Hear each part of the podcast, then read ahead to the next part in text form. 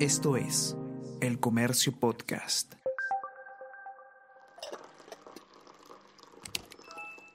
Hola, hola, ¿cómo están? Buenos días, espero que hayan amanecido bien. Está con ustedes Ariana Lira y hoy tenemos... Tenemos que hablar con Ariana Lira.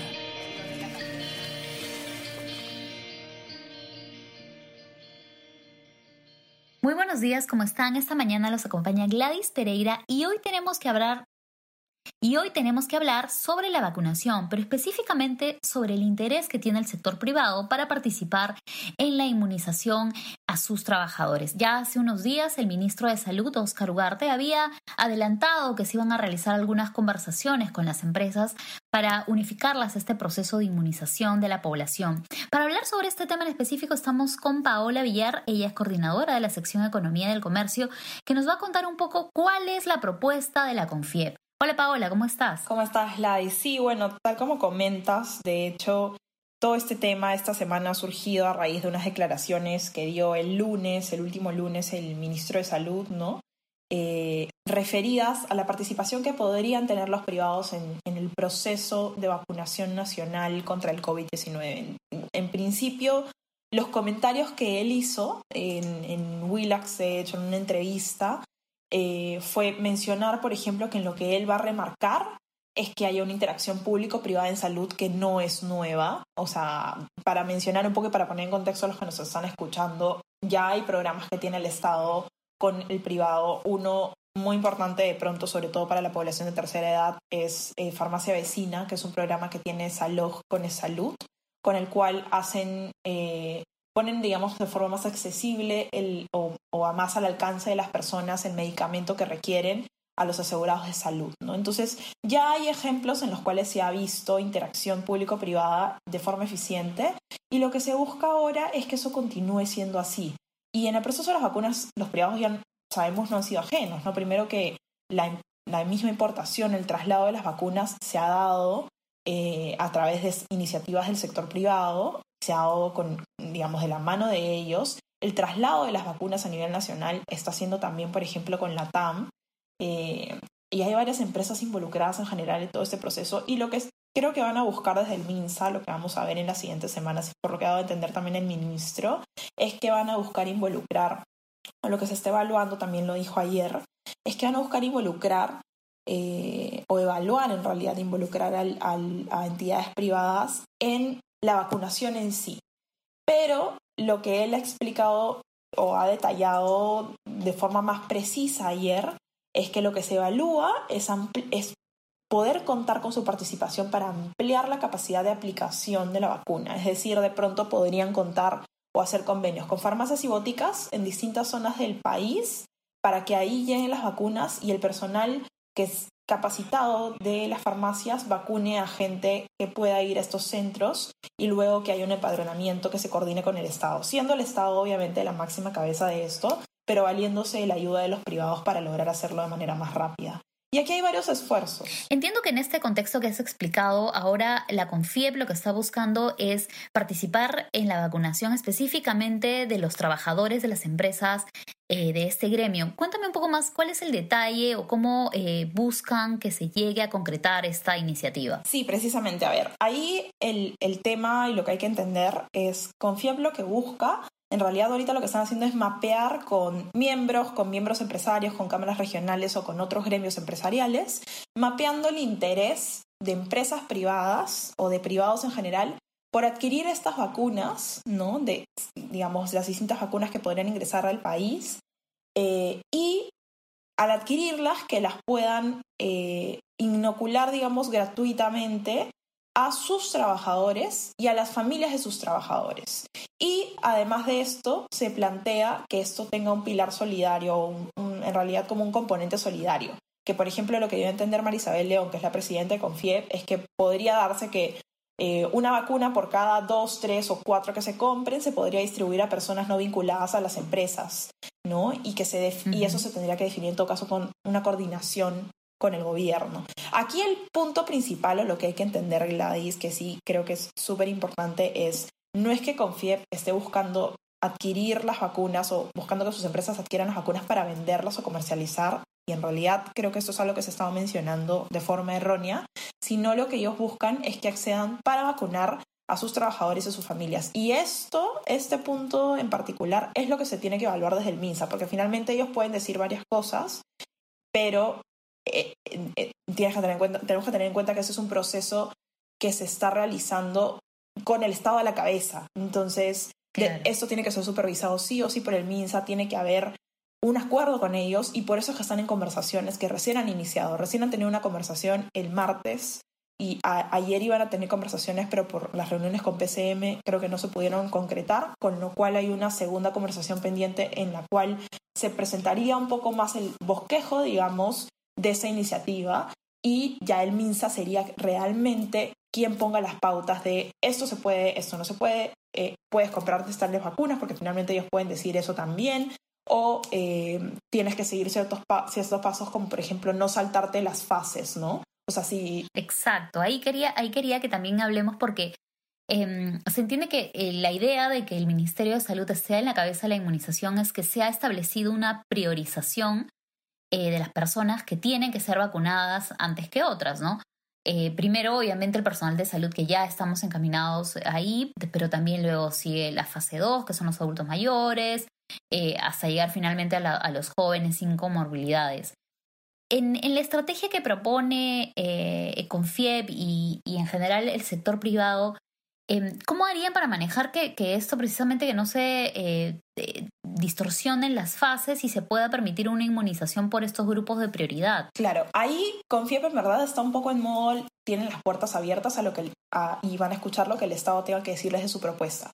Porque si bien ellos tienen la idea, no es que tengan ya un plan estratégico de lo que van a hacer porque esto recién ha surgido, recién están haciendo este sondeo y la, y la realidad es que esta propuesta también fue comentada en su momento por la FARPE, que es el gremio de, farmacias nacionales, eh, que era la posibilidad de importar vacunas o de destinar vacunas para que las empresas puedan adquirirlas y vacunar a su personal. Pero claro, para no romper los ejes que de hecho mencionó el mismo ministro ayer en la conferencia de prensa, que es que no se puede alterar el proceso normal de vacunación, es decir, que se tiene que garantizar que la programación en función a las prioridades se cumplan.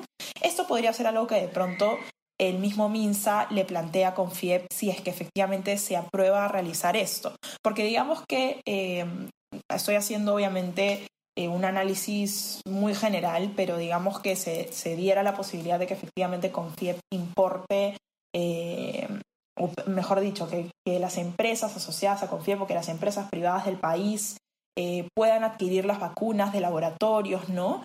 Eh, en ese escenario tendría que darse sí eh, o quedar claro que se respetan las fases o en todo caso que el Estado decida cómo sería, porque ahí si de pronto vemos una situación irregular, sí habría mucha fricción, lo hemos visto antes, y obviamente eso nadie lo quiere. Yo sí pienso y por lo que me han comentado también eh, algunas fuentes de Confiep, que el, objetivo de aligerar de alguna manera la carga del Estado puede ser eficiente, pero hay que recordar que eso es igual un proceso universal y gratuito y que eso no se puede romper. Entonces, en la medida en que de pronto el privado primero pueda servirle al Estado, como el mismo Estado mencionado, como el mismo ministro ha dejado entrever de alguna manera, eh, como un brazo para llegar a más gente en las fases que están ejecutando. Sobre todo él dijo, la primera fase no interesa mucho porque en realidad la primera fase es primera línea, eso está al alcance.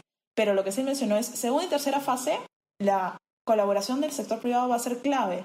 ¿Por qué rechazarla? No habría por qué, la verdad. Pero obviamente se tiene que tener un buen control de cómo hacerla. Porque a toda costa se tiene que evitar que puedan haber irregularidades, ¿no? Exacto. Y además tiene que también eh, considerarse que en este momento las negociaciones con los laboratorios que están elaborando las vacunas eh, se realiza de gobierno a gobierno, ¿no? Porque em, es una búsqueda y existe una, alta demanda a nivel internacional y ya algunos laboratorios han precisado que solamente conversan con el, gobierno de cada país para poder establecer estos contratos de, con lotes importantes como 20 millones, 30 millones de vacunas.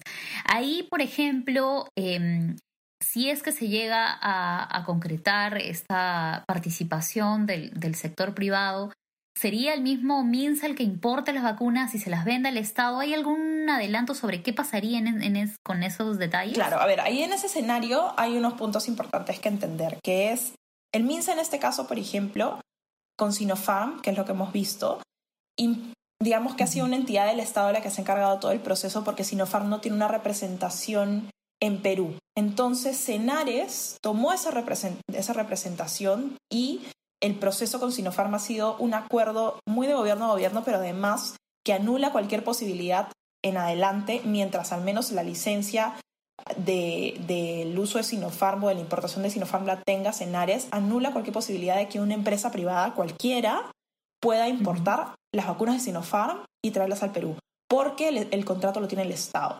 Pero en el caso de otras empresas como Pfizer, Johnson Johnson, AstraZeneca, que entiendo que tienen representación en el Perú, ellos en realidad son libres de importar sus vacunas aquí, con el acuerdo de gobierno a gobierno, obviamente, pero son libres de hacerlo. Entonces, si por ejemplo hubiera el caso en el que Pfizer, que ahorita tiene prioridad con los estados, como la mayoría de las empresas eh, productoras de estas vacunas, si hubiera el caso en que más adelante Pfizer quisiera vender sus vacunas a otras farmacias locales, podría hacerlo, la ley lo permite. Y ahí no es una cuestión en la que el Estado, digamos, obviamente el Estado tiene que cuidar o velar por lo que ya hemos conversado por el proceso de vacunación, pero eso ya es un trato entre privados, es una contratación más directa. Entonces, en ese escenario, eh, una farmacia podría comprarle las vacunas a Pfizer, pero por ley las farmacias, o sea, me refiero a las, las farmacias grandes, no pueden comercializar directamente esas, vacunas, sino que tienen que venderse a boticas y farmacias. Por ponerte un ejemplo muy específico, pero en todo caso, si queremos entender, estas empresas que sí tienen representación local podrían en su momento venderle sus lotes de vacunas a empresas privadas que lo requieran o que hagan contratos con ellos. Y finalmente la importación no la hace cualquier empresa privada porque para tú importar vacunas tienes que tener un laboratorio de droguería, tienes que tener un concepto de laboratorio de droguería y eso no lo tiene cualquiera. Entonces, en el escenario que estas empresas que tienen ese concepto lo hicieran, podrían sí comercializarlas aquí en Perú y en todo caso ahí también habría que ver cómo el MINSA adapta esto o, por lo que yo entiendo y porque me lo han explicado los expertos legales consultados en esta nota, no hay ninguna prohibición en cuanto a esa adquisición, ¿no? Y en cuanto a esa importación, si cumples con las leyes, eh, si cumples con las normas. Y sí, ahí, Gladys, me gustaría agregar, en todo caso, como tú bien mencionas, ahorita las empresas están negociando básicamente con eh, los estados. Y en el caso de Rusia, por ejemplo, con la vacuna de Sputnik, ellos han dicho hace poco eh, que ellos estarían abiertos a poder ofrecer la vacuna a privados, pero todavía no están en esa etapa. Entonces, eventualmente se dará. No sabemos cuándo, pero en este momento no es la prioridad de los laboratorios. De repente puede haber ahí una que otra vacuna que sí se esté comercializando a nivel de privados, pero hay que recordar que también para que cualquiera de esas vacunas llegue, primero tiene que estar autorizada y segundo, eh, pues tiene que haber la posibilidad de que efectivamente se negocie, ¿no? Claro. De todas formas, queda pendiente estas conversaciones que va a tener el MINSA con el sector privado para que se establezca qué estrategia se va a realizar. Porque bien dices, en este momento tal vez en los primeros meses la vacunación eh, eh, tenemos, estamos seguros que va a ser con los lotes que está comprando el Estado, pero en algún momento, como, como mencionas, ya sí se va a necesitar ampliar la cobertura. Pero de todas formas sí tenemos que estar pendientes para conocer eh, cómo el MINSA va a asegurar que esta vacunación continúe siendo gratuita em, y universal, porque la idea de, la inmunización es que se vacune la mayor cantidad de personas. Eh, no basta con que tres o cuatro estén vacunados, ¿no? Si no se vacuna la mayoría de la población, la inmunidad no, no la podemos alcanzar. Muchas gracias, Paola, por esas explicaciones. El informe eh, completo con algunos datos adicionales está en nuestra edición impresa del comercio. También, por supuesto, pueden encontrarlo en el comercio.p y también en nuestras redes sociales de Facebook, Twitter e Instagram. No se olviden que el podcast Tenemos que hablar y otros podcasts del diario también están en Spotify, en Spreaker, en SoundCloud y en Apple Podcast. También si es que quieren conocer eh, las noticias más importantes del día en su celular, pueden inscribirse al WhatsApp El Comercio Te Informa. Gracias, Paola. Espero que pronto volvamos a hablar sobre estos temas que van a ser muy interesantes ya que estamos en un proceso de vacunación que ha arrancado, que está alcanzando unos buenos, eh, una buena cobertura en el sector Em, de salud, pero todavía faltan varias fases por completar. Exacto, Lais. Muchas gracias a ti por, por tenerme aquí y seguro ya conversaremos nuevamente de esto más adelante. Cuídate. Listo, un abrazo. Chao, chao a todos. Adiós. Esto fue Tenemos que hablar.